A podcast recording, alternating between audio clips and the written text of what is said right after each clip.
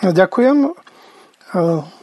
Tak najskôr vás takto online chcem všetkých pozdraviť. Vážim si takúto príležitosť na veľmi citlivú a dôležitú tému. Budem vás musieť poprosiť o trpezlivosť, pretože budem nejak sa snažiť predefinovať alebo inak použiť niektoré pojmy, ktoré sú v Slovenčine nejak zaužívané. A to niekedy e, poslucháčom e, robí problém. Neviem, ako ste vy zvyknutí, ale čo ja viem o cirkvi, tak niektorí ľudia si v nedeľu chcú oddychnúť a nie príliš sa trápiť rozmýšľaním toho majú dosť cez týždeň a od kazateľa čakajú nejakú, eh, nejaké povzbudenie, ktoré je eh, relatívne jednoduché, používa zaužívané také modely myslenia, pojmy, ktoré, na ktoré sme zvyknutí a tak ďalej. Eh, ja som bol požiadaný, aby som hovoril niečo o členstve v cirkvi, o zbore, a o tom, ako e, s tým narábať, či zaobchádzať, či ako konať v, v takýchto uh, otázkach a problémoch. No najskôr som to slúbil, potom som to zrušil, pretože som si uvedomil, že nemáme nejaké biblické uh, príkazy či príklady, ako s týmto presne riešiť, čo sa týka členstva tak som e, diskutoval o tom, že čo ďalej a e, uvedomil som si, že problém spoločenstva dnes, a som ako ho ja poznám, vždy musíte si uvedomiť, že pracujem so svojím vnímaním, s tým, čo ja poznám a je dôležité, aby ste porovnávali s tým, ako vy prežívate spoločenstvo alebo problém života kresťana v súčasnosti. Takže to, ako ja to vnímam, tak e, sa mi zdá, že to spoločenstvo e, je e, sproblematizované tým, že aj tým, nie len tým, ale aj tým, že kresťan dnes vníma krásu, hej, krásu akoby mimo cirkvy alebo mimo duchovného sveta a tá krása je dnes k dispozícii cez médiá a cez rôzne artefakty veľmi silne v, pri, v živote a tým pádom sa tá krása, ktorá, o ktorej chcem hovoriť, tá duchovná krása, e, stáva akousi menej zaujímavou. Takže tu hneď je prvé slovo estetika, ktoré v Slovenčine používame inak, e, pretože estetika, ako vieme, je nauka o kráse a v duchovnom živote ho veľmi nepoužívame, takže e, ja ho budem inak používať a k tomu za chvíľu dôjdeme. Takže prosím vás o trpezlivosť, aby ste boli ochotní rozmýšľať o slove povedzme estetika iným spôsobom, ako e, ste boli doteraz zvyknutí. Takže v úvodných poznámkach začnem e, textom, z ktorého vychádza toto slovo estetika, teda v mojom podaní. Filipanom 1.9 e, Pavol sa modlí za Filipanov a hovorí, že modlím sa za to, aby vaša láska čoraz viac rástla, teda láska to je otázka spoločenstva, vzťahy, v pravom poznaní a vo všestrannom chápaní. Keď sa pozriete do rôznych prekladov, tak zistíte, že to slovo chápanie niekde je preložené, ako povedzme kresťanská misijná spoločnosť česky, e, to prekladá vnímavosť, e, roháček tam prekladá vnímanie, ekumenický preklad má niečo o skúsenosti a tak ďalej. E, tu potrebujeme teda rozmýšľať, že čo tam vlastne je. Ja som tam dal grécké slovo, ktoré samozrejme si nemusíte pamätať, ale dôležité, aby sme si uvedomili, že keď chceme biblicky rozmýšľať, tak sa nevyhneme návratu k biblickým pojmom. Na, na Margo, na okraj sa dá zdôrazniť, že moderná reč, v každá reč, nielen slovenčina, veľa tých pojmov, ktoré v Biblii máme, používa iným spôsobom a hĺbkové a pravdivé rozmýšľanie vyžaduje návrat k takýmto pojmom. Taký pojem je napríklad aj pokánie, alebo láska, alebo milosť. Všetky tieto pojmy máme inak e, v tom slovníku slovenského jazyka a keď sa chceme e, vrátiť do Biblie a rozmýšľať v biblickom kontexte, tak nám iné neustáva, ako sa naučiť, čo to v biblickom kontexte znamená. Tento pojem e, vnímavosť, z grécky, e, v tej sekulárnej gréčtine znamená e, jednoducho vnímavosť zmyslov, teda dá sa povedať piatich zmyslov. Takže nie je to nejaký duchovný pojem, ale tu, ako vidíme Filipanom 1.9, Pavol hovorí, aby láska, to znamená agapé, tá duchovná láska, rásla vo všestrannej vnímavosti. Takže e, dá sa z toho jasne vidieť, že Pavol tu nepoužíva toto slovo vnímavosť v tom bežnom gréckom zmysle, ale používa toto slovo aj v duchovnom zmysle. Odtiaľ ja mám toto, e, túto, tento názov, ktorý som dal, duchovná vnímavosť alebo duchovná estetika. Keď e, hovoríme o slove estetika, tak slovenský sloveník slovenského jazyka hovorí, že je to veda o podstate a zákonoch krásy, krásna, najmä v umení. Takže e, to je slovenský jazyk a asi to všetci vieme. E, ja ale vás poprosím, aby sme prešli do, do sveta duchovného, kde táto vnímavosť a táto estetika nebude o vnímavosti fyzickej alebo chcete fyzikálnej krásy, krásna umenia, ale kde to bude e, hovoriť o duchovnom vnímaní. E, krása stvorených vecí je niečo, čo nás pravdepodobne všetkých veľmi priťahuje. Kto by nemiloval krásu prírody, keď je krásna, samozrejme niekedy príroda je desivá alebo hrozná, ale normálne, keď máme pred sebou prírodu, tak môžeme vidieť niečo krásne. Kto by nemal rád krásu hudby, samozrejme sú rôzne e, žánre hudby, ale väčšina ľudí, aj kresťanov, má rada hudbu.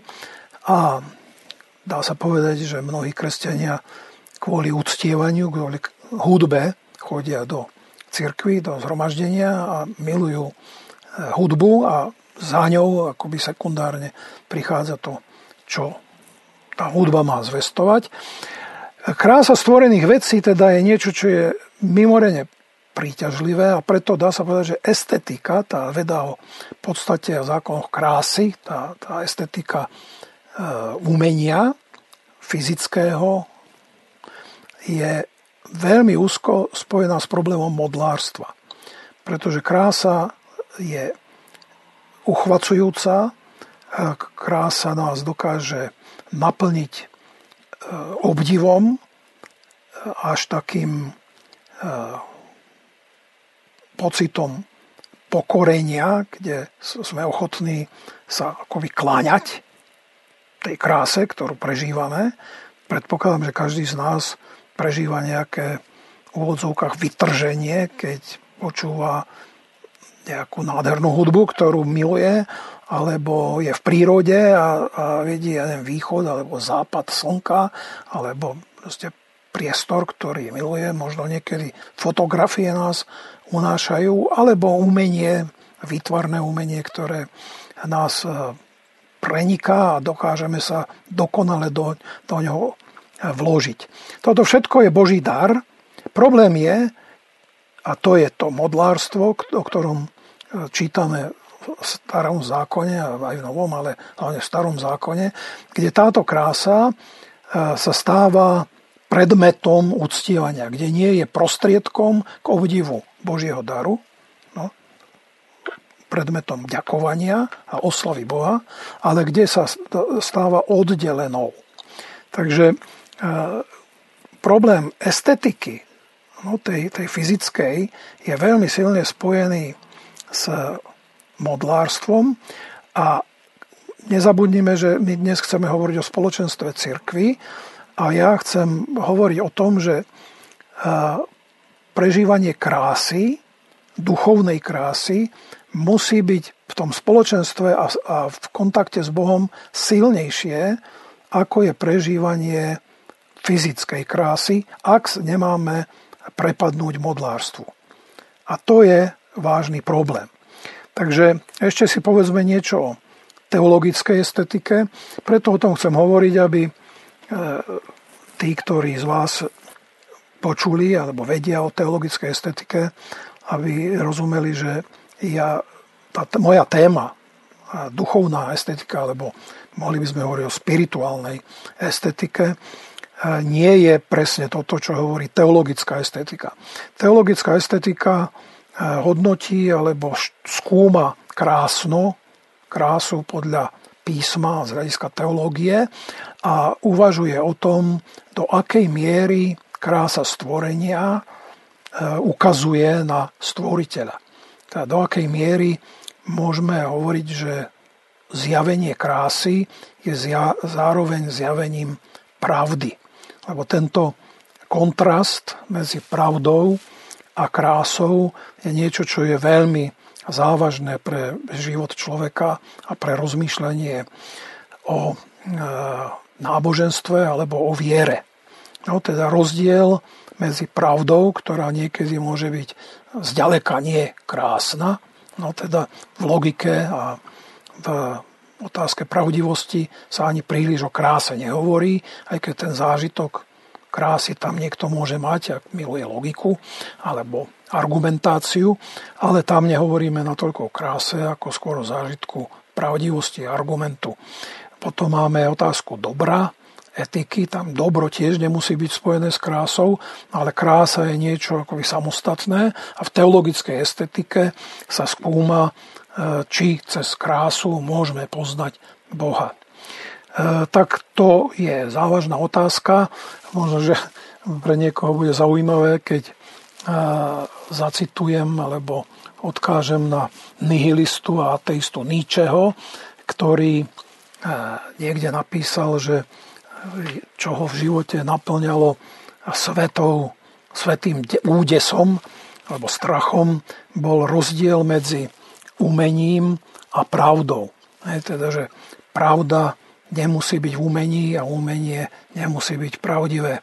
To je len e, poukaz na to, že ten rozdiel medzi krásou a e, pravdivosťou si uvedomujú aj ľudia, ktorí nie sú veriaci, ako bol Nietzsche.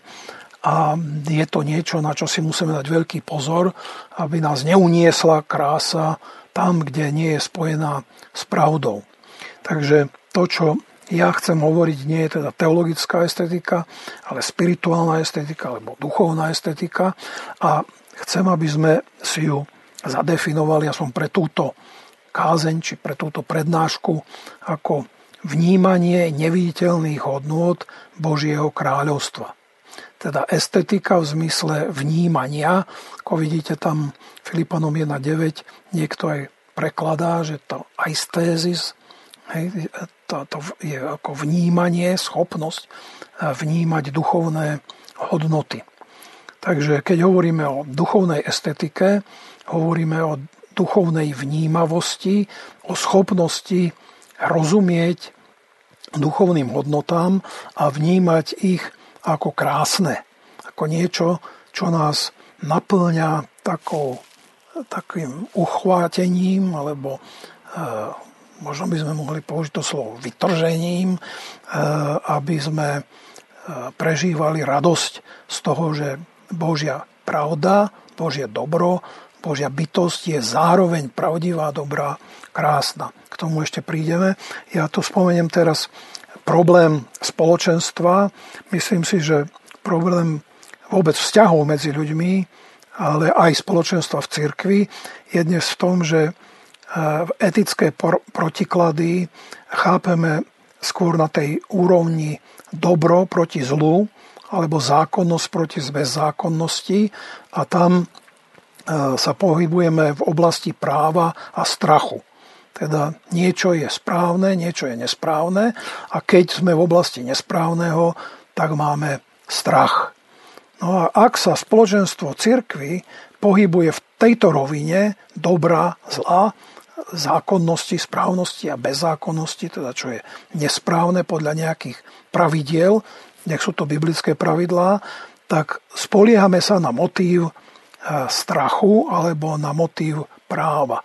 No, že ja konám správne, ty konáš nesprávne a preto ťa motivujem, aby si konal správne. Ako ja vidím, e, v cirkvi a vôbec v spoločnosti dnes vypadla e, druhá dvojica, alebo e, dualita, ak to tak nazveme, protikladu medzi krásnom a škaredosťou, alebo vznešenosťou a podlosťou. Tam sa nepohybujeme v oblasti strachu, motívu strachu a práva, ale pohybujeme sa v oblasti obdivu a hanby. Človek, ktorý rozumie a vníma e, vzťahy z tohto hľadiska duality krásna a škaredosti alebo vznešenosti a podlosti, tak v prítomnosti vznešeného sa hanbí ne, nemá natoľko pocit, že je zlý. Samozrejme, ten pocit etický tam je, že som zlý, ale oveľa silnejší je pocit e, pokorenia. Pocit e, toho, že som nízky, malý, že moje motívy, moje správanie je nevhodné. A tento pocit e, schopnosti hanbiť sa je úzko spojený so schopnosťou uctievať. Pretože uctievanie predpokladá, že ja som maličký, že ja som niekto, e, kto je nazvime to tak, ničomný a pred majestátom, pred vznešenosťou e, sa pokoruje a klania.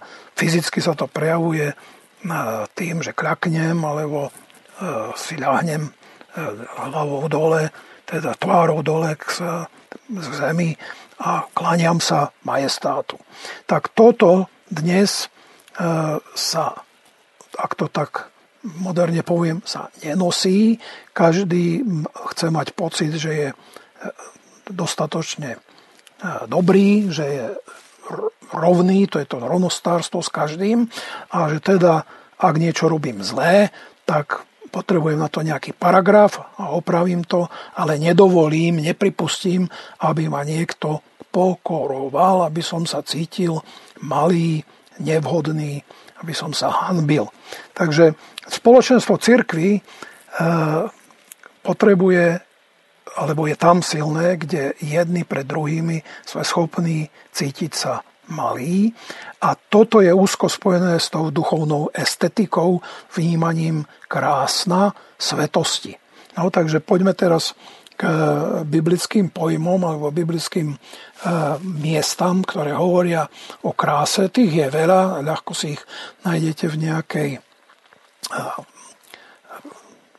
na nejakom sajte, teda na internete, alebo v nejakej konkordancii.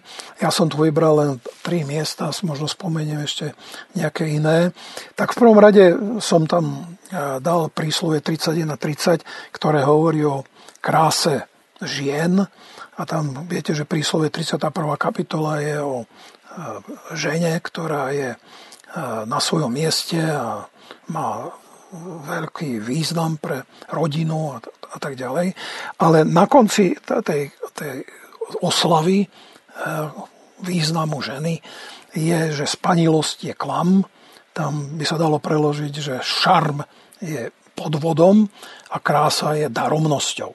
Tak on samozrejme nechce povedať, že stvorená krása Bohom je, je na nič a určite je to niečo obdivuhodné a to aj Biblia na mnohých miestach hovorí, ale voči tomu, aký je význam tej ženy pre manžela, pre rodinu a môžeme sprostredkovane povedať v Božom kráľovstve, je táto vonkajšia krása daromnosť.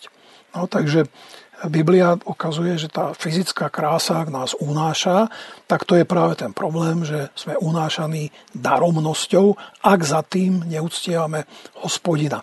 Žalm 29 a druhý verš hovorí, klanejte sa v hospodinové v nádhere svetosti. To by bolo zaujímavé rozoberať tu hebrejské pojmy. Krása príslovia 31 30 je iný pojem ako tento pojem Žalm 29.2, ale nádhera alebo úžas svetosti je to, o čo v tej duchovnej v tej duchovnej estetike, tej náuke, ak to tak poviem, náuke o duchovnej vnímavosti ide. Kláňať sa hospodin v nádhere svetosti. Samozrejme, nádhera svetosti predpokladá nádhera darovanej svetosti, ktorú nám Boh dáva, ale nádhera svetosti znamená, že vnímame Božiu svetosť ako niečo krásne. A tu je práve ten kontrast, že nádhera Božej svetosti musí pre kresťana, pre uctievača, pre toho, kto sa k Bohu približuje, mať silnejší, e, pôsobiť silnejší zážitok alebo pôsobiť silnejšiu reakciu, emocionálnu reakciu, ako je krása fyzická. Už či je to umenie, alebo krása človeka, ako príslove 31, krása ženy, alebo krása prírody, alebo krása nejakého iného umenia, ktoré môže a nemusí sprostredkovať Božiu krásu. To samozrejme záleží veľmi silne na pôsobení Svetého Ducha. Ale ja teraz hovorím o schopnosti vnímať a odovzdať sa Božej svetosti s tým, že Boh vo svojej svetosti je krajší, nádhernejší a úchvatnejší ako všetko, čo môžeme na Zemi prežiť. Ako krásno, ako niečo, čo nás uchvacuje a priťahuje, pretože je to krásne a vnímame to ako niečo, čo nám pôsobí e, príjemné pocity, čo nám pôsobí radosť.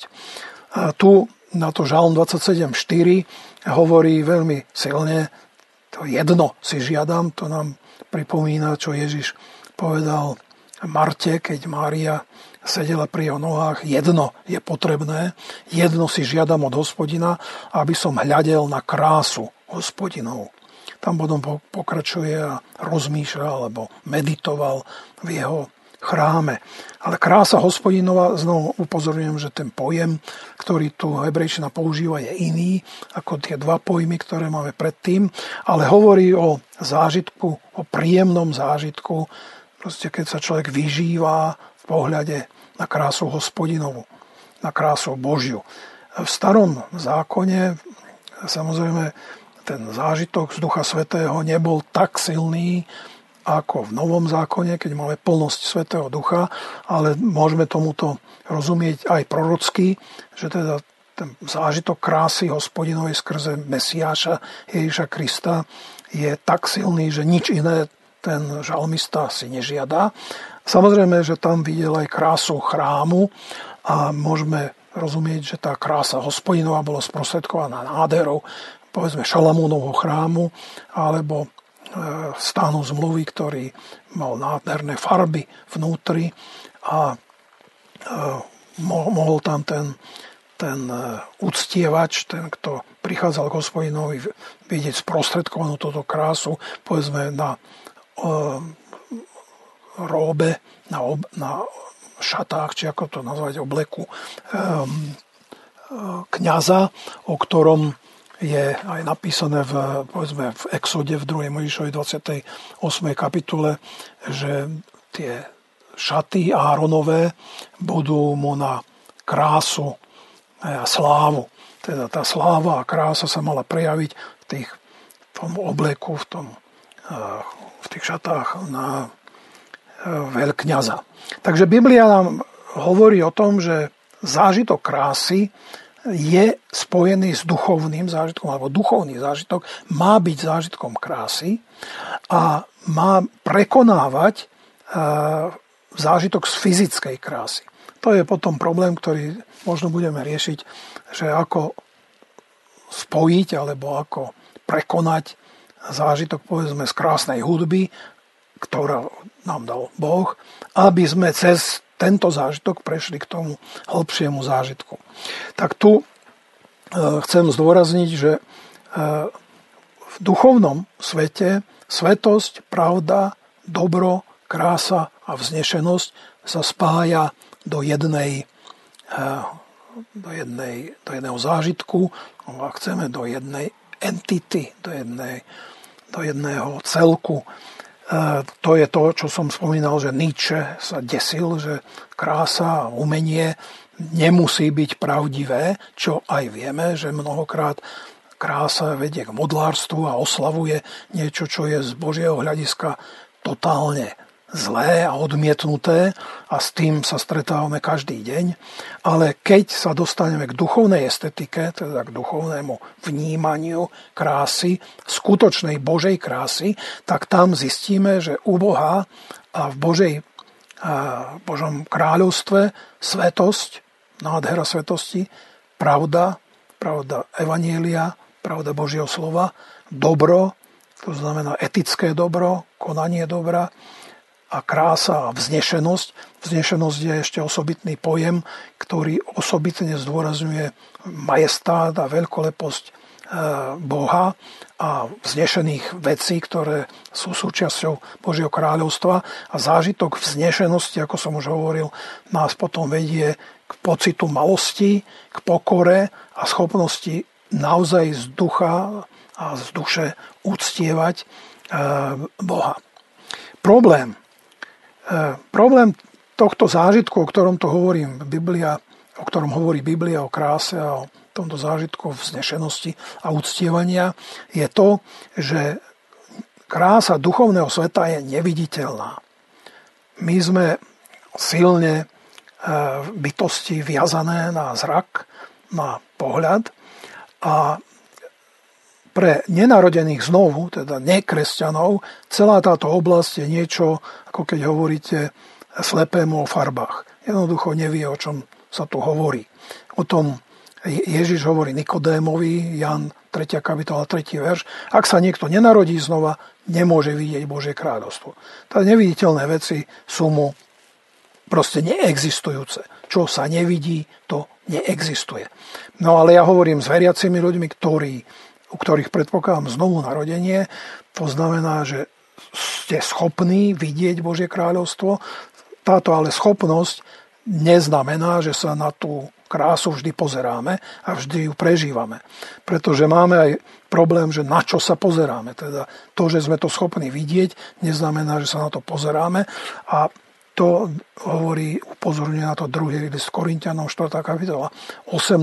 verš, kde Pavol hovorí, že utrpenie, ktoré tu prežívame, nám pôsobí pre a väčšinu ťarchu slávy, ak, a to je podmienka, nehľadíme na veci, ktoré sa vidia, ale na veci, ktoré sa nevidia.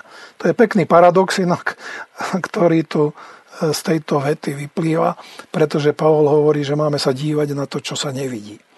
Hej, takže ako sa môžete pozerať na to, čo sa nevidí, no ale človek, ktorý rozumie e, duchovnému svetu a rozumie, ako vchádzať skrze Krista. Pozor na to je veľmi dôležitý dôraz skrze Krista do duchovného sveta, tak ten rozumie, čo to, sa tu chce povedať. Ďalší vážny problém, a to je niečo, čo nám Boh dáva ako keby do cesty, hej, aby sme sa mohli vyskúšať, či naozaj rozumieme duchovnej kráse, je, že niekedy a najdôležitejšia situácia, ktorú môžeme v Evangeliu mať, je pohľad na Krista. A Izajáš 53, druhá, druhý verš, 53. kapitál, druhý verš, hovorí, že Mesiáš nemal podobu ani krásu, ani sa nám nechcelo na ňo pozerať. Teda keď sa pozriete do Evanielií a rozmýšľate o Ježišovi ako človeku, tak nič krásneho a zvlášť na kríži tam bol doslovne, to je ukrižovanie je obscenný obraz. To sa ani nedá zobraziť, každý umelec, ktorý to zobrazuje, tak to nejako vyhladí, aby to ne, nebolo až také desivé, ani sa to nedá. Samozrejme tam zvuky a smrad a, a rôzne e, iné e, e, vnemy nemáme, keď pozeráme na nejaký obraz, ale Boh nám tým chce povedať, musíš sa pozrieť za to, čo vidíš fyzicky. Mesiáš ako spasiteľ, ako ten, ktorý priniesol obeď, nemá krásu, a nič na ňom nie je príťažlivé, nechce sa ti na ňou pozerať, ale keď sa na ňo pozrieš a príjmeš ho ako obeď, tak prenikneš do krásneho duchovného sveta, milosti, odpustenia, svetosti, vznešenosti a duchovnej krásy. A tu je práve to Filipanom 1.9, znovu opakujem, že tá láska k Bohu a láska medzi kresťanmi hojnie a rastie práve týmto poznaním a týmto vnímaním. Teda to je niečo, čo v tom spoločenstve cirkvi nás bude stále stretávať, že teda to spoločenstvo, ktoré tu máme prežívať, má tento prvok nekrásna, nepeknosti, niečo, čo nám vadí, tak ako nám vadí na Kristovi, na jeho obeti niečo, že tam je niečo obscénne, niečo, na čo nechceme ani myslieť, na tú bolesť a zápach a všetko, čo je s ukrižovaním spojené. Ale keď to príjmeme a odovzdáme sa tomu, že je to zväzť pre, na, pre náš život, tak cez to sme, nám je darovaný život, v ktorom potom vnímame krásu. To spoločenstvo v Kristovi je niečo, čo je úžasne hlboké a o tom by sa dalo dlho hovoriť, ale ja to len spomeniem, že do to, alebo tá situácia, do ktorej prenikáme týmto spôsobom, sa týka až spoločenstva trojice, božskej trojice. Ježiš sa vo veľkňažskej modlitbe, Ján 17. kapitola, 21. 22. verš modlí, aby všetci boli jedno, teda veriaci, tí, ktorí uverili v Neho, ako Ty, Otče, vo mne a ja v Tebe. Všimnite si, ako Ty vo mne a ja v Tebe, aby aj oni boli v nás jedno, aby svet uveril, že si ma Ty poslal. A slovo, ktoré si dal mne, ja som dal im, aby boli jedno, ako sme my jedno. To je niečo až, dá sa povedať, na hranici nejakého no nechcem použiť silné slovo, ale ak toto nepochopíme dobre, tak sme na hranici rúhania. Pretože tu sa hovorí o spoločenstve kresťanov, ktoré je na úrovni jednoty trojice.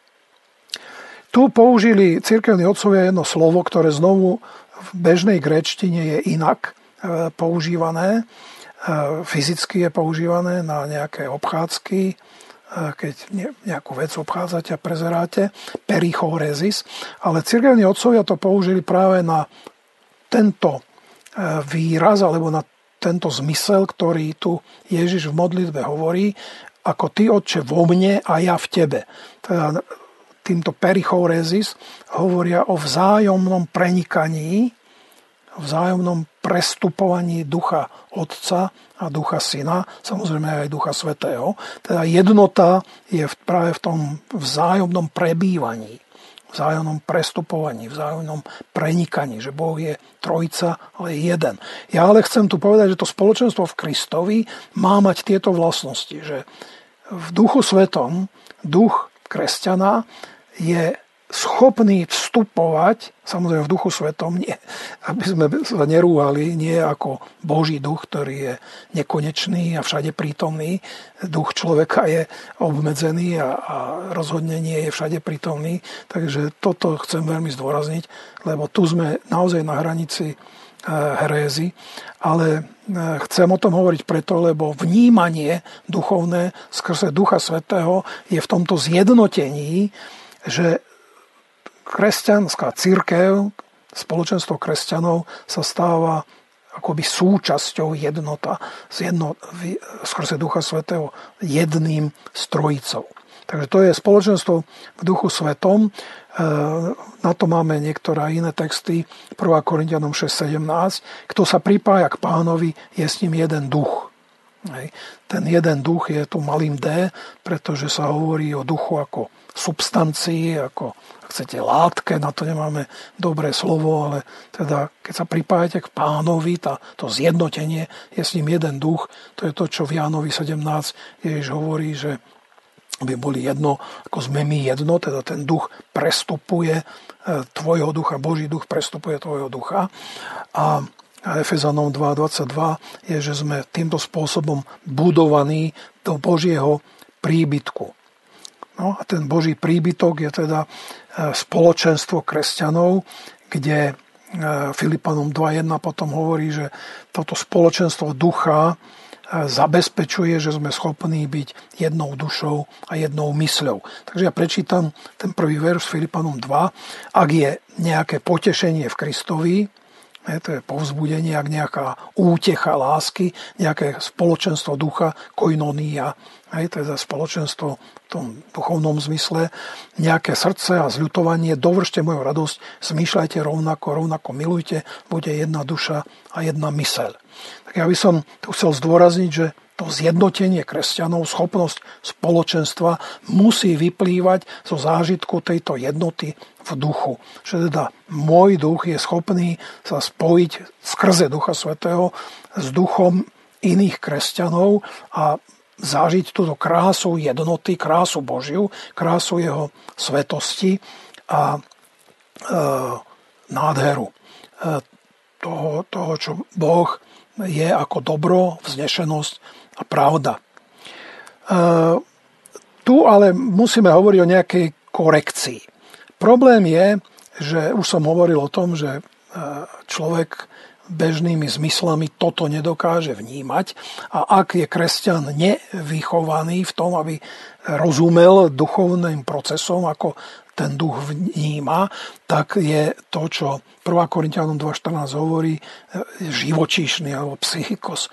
Tam nikto neprekladá duševný človek, to by bol najlepší preklad, len samozrejme tam dochádzame k otázkam teologickým, aký je rozdiel medzi dušou a duchom a prečo je to duševný a tak ďalej. Na to teraz určite nemáme čas, ale dôležité je, že ak vnímame duševne kresťanské spoločenstvo, tak tie veci Božieho ducha, o ktorých som hovoril, nepríjmame. To samozrejme tu sa týka ľudí, ktorí nie sú znovu narodení, ale môže sa to týkať aj veriacich, pretože 1. Korintianom 3.3 hneď v ďalšej kapitole hovorí, že ak je medzi vami žiarlivo svár, nie ste telesní a nežijete len po ľudsky, teda žijete psychicky, ako 1. Korintianom 2.14, teda kresťan, ktorý podlieha žiarlivosti alebo sváru alebo nejakej odmietavej kritike voči bratom a sestrám a nevníma, že tam je táto jednota a tá žiarlivosť je silnejšia ako tá, to zjednotenie v duchu, tak samozrejme je telesný. To nie je tragédia, dá sa na tom pracovať, o tom je prvý list Korintianom, ale e, musíme dať pozor, aby sa nestalo to, čo hovorí Galatianom 5.15, ak sa medzi sebou hryziete a žeriete, dajte si pozor, aby ste sa navzájom nestrávili.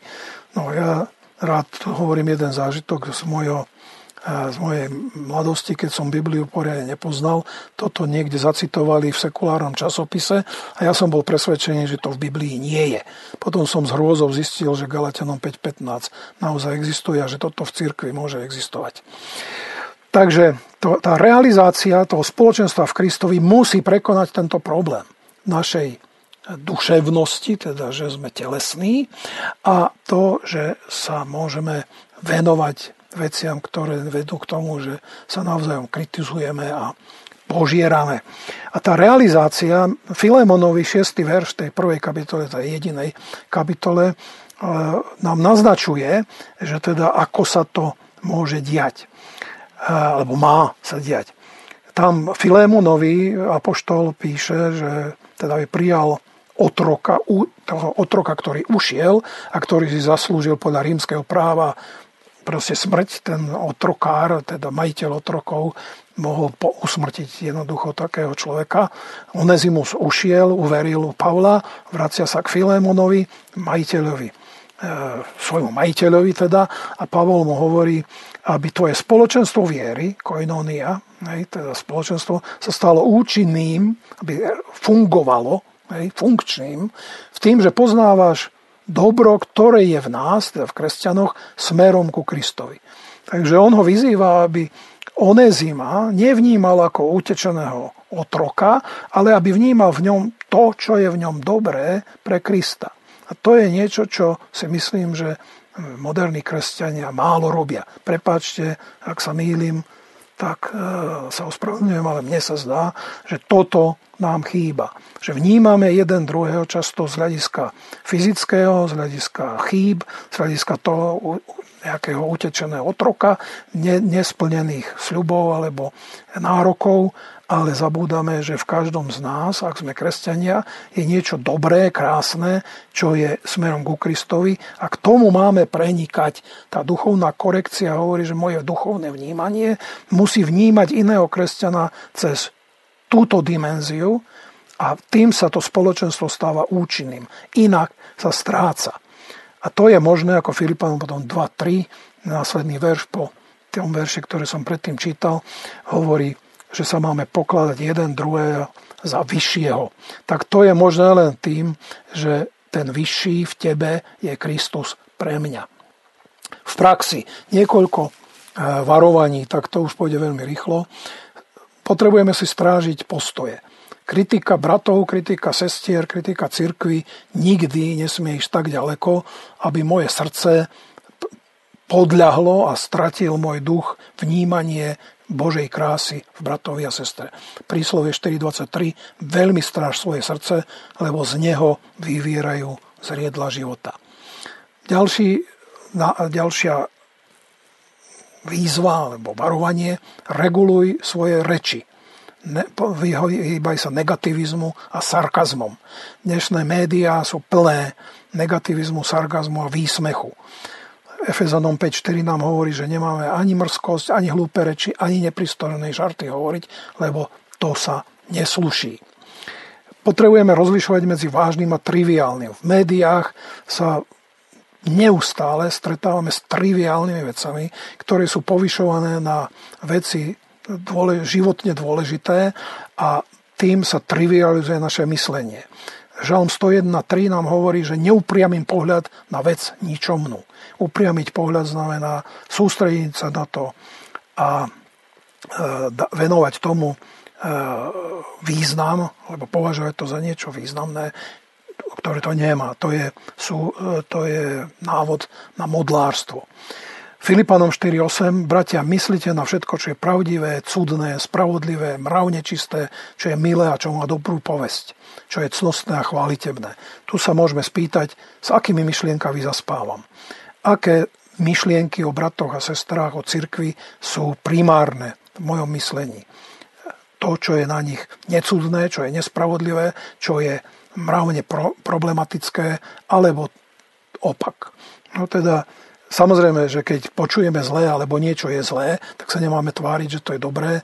Pavol nie je blázon, že by nás navádzal na to, že si máme kresliť vymyslený svet, ale sústredenie mysle, keď si môžeme vybrať, čo chceme, o čom chceme rozmýšľať, tak sa musíme koncentrovať na to, čo je e, Božím darom skrze církev. A to všetko sa musí diať skrze Krista, teda uctievanie Boha, skrze církev, skrze krásu, skrze to, čo som nazval duchovnú estetiku, teda duchovnú vnímavosť, musí sa diať skrze Ježiša Krista a jeho kríž. Vždy, keď máme zážitok krásy a je z neho Kristus a kríž vypustený, je to podozrivé. Áno, krása, vznešenosť, nádhera, e, tieto uchvacujúce skúsenosti sú Boží dar, ale ak nás to nevedie pod kríž a nepokoruje pred Bohom, tak treba si veľmi vážne dávať otázku, či náhodou nepodliehame modlárstvu. Pane, ďakujeme Ti za slovo, za Bibliu, za varovanie a za oživenie v duchu, aby sme vedeli vnímať jednotu Trojice, nádheru svetosti a Tvojho ducha v bratoch a sestrách. Prosíme, aby naša vnímavosť bola schopná prenikať problémami, ktoré církev má, ktoré máme každý z nás, problémami nespravodlivosti, problémami nejakých nízkostí alebo doslovne hriechov, aby sme cez to dokázali pravdivo preniknúť ku kráse, ktorá v tej cirkvi je od teba a aby to naše spoločenstvo bolo realizované a účinné skrze toho, čo si nám daroval. Amen.